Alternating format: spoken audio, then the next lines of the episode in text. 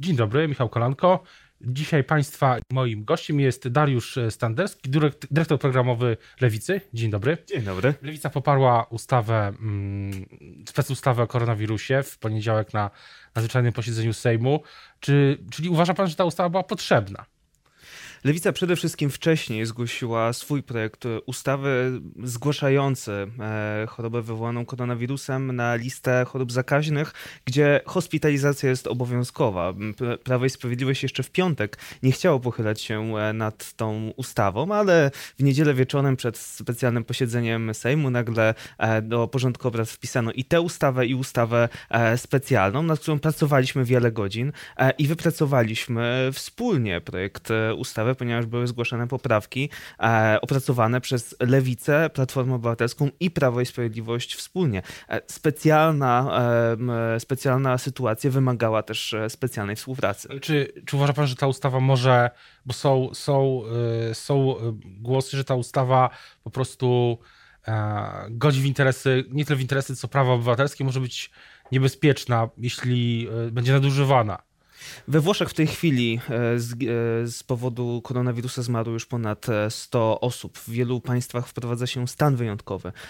Stan wyjątkowy jest stanem o wiele bardziej, o wiele dalej idącym niż przypisy tej ustawy, więc w tym zakresie jesteśmy w sytuacji tak zwanej buforowej pomiędzy stanem wyjątkowym, a właśnie sytuacją, która jest w tej ustawie. A pan się spodziewa, że może dojść do sytuacji, w której na przykład y, kampanie wyborcze zostaną zawieszone w praktyce? Mam nadzieję, że do tego, że do tego nie dojdzie. No to jest związane z tym, jak będzie się rozprzestrzeniał e, wirus e, w całej, e, w całej Polsce. Mam nadzieję, gorąco na to liczę, że ograniczymy się do tych kilku przypadków.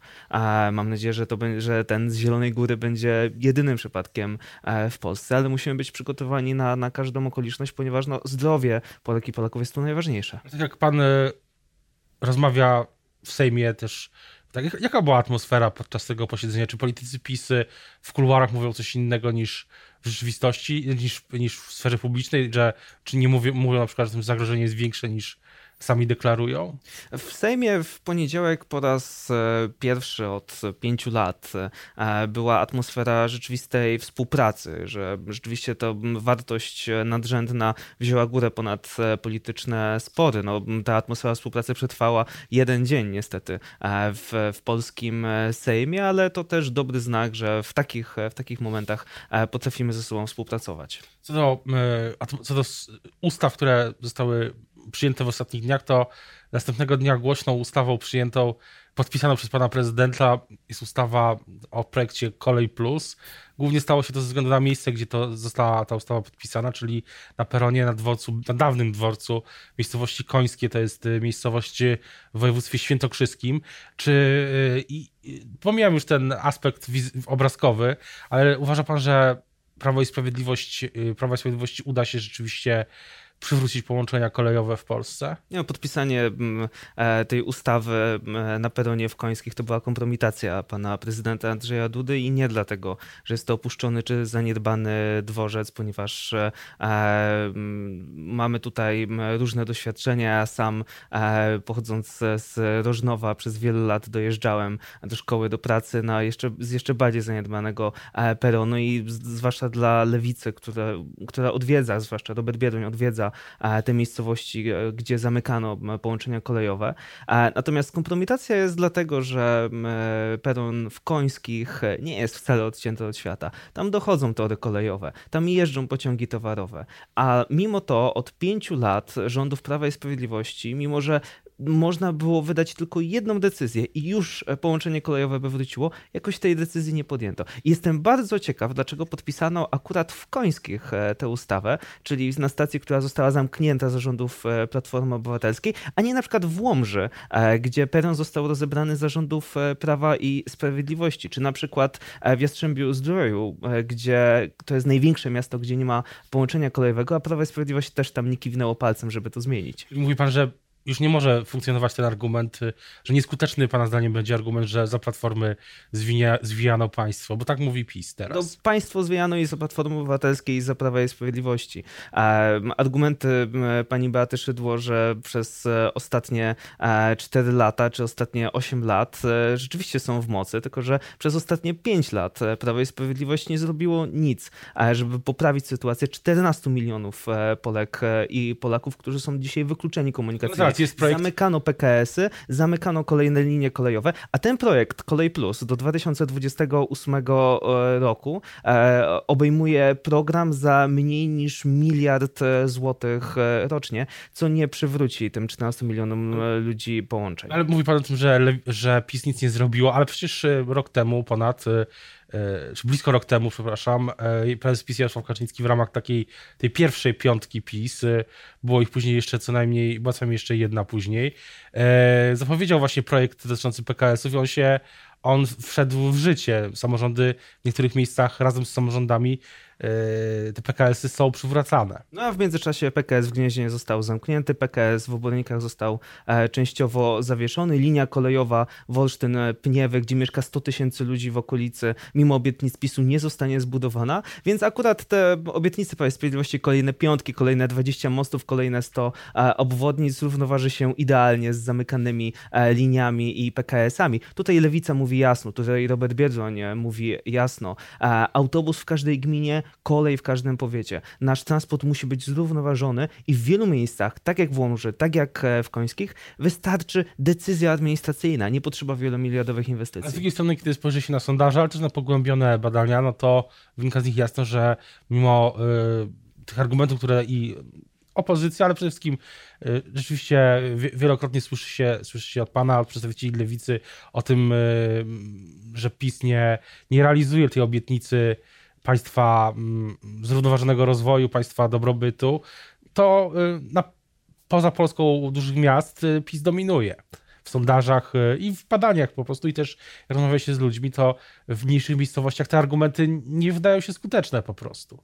E, te argumenty są skuteczne, tylko potrzebujemy wykonać e, dużo pracy i Lewica tę pracę wykonuje. Lewica tę pracę wykonywała wracając do, do, do parlamentu, wykonuje teraz, e, rozwijając swoje poparcie.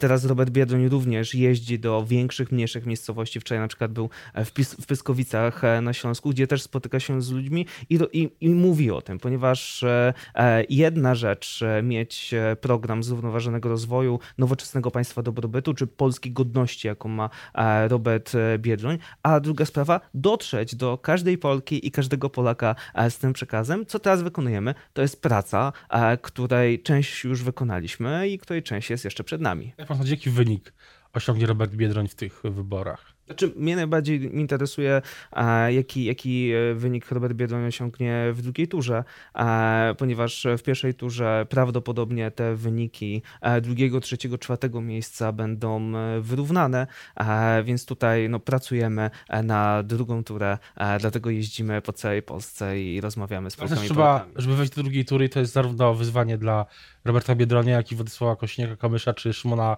Hołowni, czy Krzysztofa Bosaka trzeba, ale bardziej dla tej trójki to trzeba pokonać, y, zabrać głosy y, albo zdemobilizować, no ale w każdym razie przekonać, mówiąc oględnie, polity- wyborców głosujących na Małgorzatę Kidawę-Błońską. Jak zobaczymy stopień mobilizacji tych wyborców, y, na przykład w mediach społecznościowych, to widać, że oni no, są bardzo murem stoją za, za kandydatką. No, e, jak już słyszymy z coraz większej liczby publikacji, e, sama pani marszałek Kidawa-Błońska wykonuje ciężką robotę, żeby e, tych, część tych wyborców do siebie zniechęcić.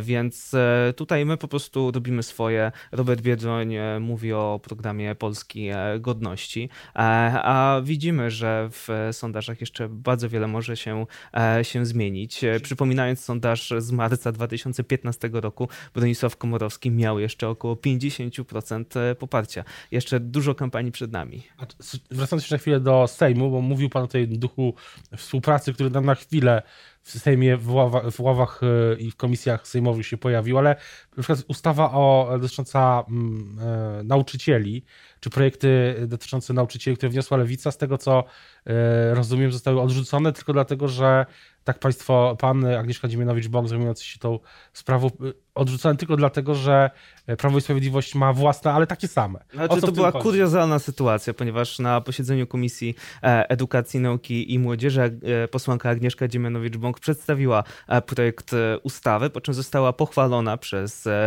wiceministra edukacji, przez przewodniczącą spisu, przez dwoje innych posłów spisu, po czym inny poseł PiSu wniósł o odrzucenie tego projektu w pierwszym czytaniu, ponieważ ministerstwo pracuje nad podobnym projektem. Nawet oni nie mają jeszcze tego projektu. E, I projekt został odrzucony tylko dlatego, że, zgłosił, że został zgłoszony Czego przez dotyczy? Agnieszkę Dziemianowicz-Bąk. E, dotyczy udrożnienia postępowań dyscyplinarnych, ponieważ e, wszystkim nam powinno zależeć na dobru dzieci, a, a, a dobro dzieci w tej chwili jest mniej chronione niż wcześniej, ponieważ system postępowań dyscyplinarnych w Polsce jest bardzo, jest zablokowany z tego względu. Tak, tak, postępowań nauczycieli z tego względu, że dzisiaj dyrektor, dyrektorka szkoły ma obowiązek natychmiastowo e, przekazać sprawę do, do rzecznika dyscyplinarnego, nie rozpatrując nawet, czy ta sprawa jest z oczywistych względów e, e, nieistotna, ponieważ do, do, dochodzi do takich absurdów, że nauczyciele mają postępowania dyscyplinarne za to, że wypuścili dzieci do toalety w czasie, w czasie lekcji i dyrektor nie ma tu nic do, do zrobienia. I Agnieszka Dziemianowicz-Bąk zaproponowała, zmieńmy to, udrożnijmy te procedury, sprawmy, żeby dzieci rzeczywiście były chronione w tych przypadkach, kiedy dochodzi do poważnych naruszeń ich dobra. Natomiast PiS, ze względu na to, że Agnieszka Dziemianowicz-Bąk jest posłanką e, lewicy, zdecydował, że dobry projekt należy odrzucić. Na koniec jeszcze pytanie o piątek. Jutro mija termin, w którym pan prezydent Andrzej Duda e, ma czas, mija termin jego rozważań dotyczących ustawy o TVP.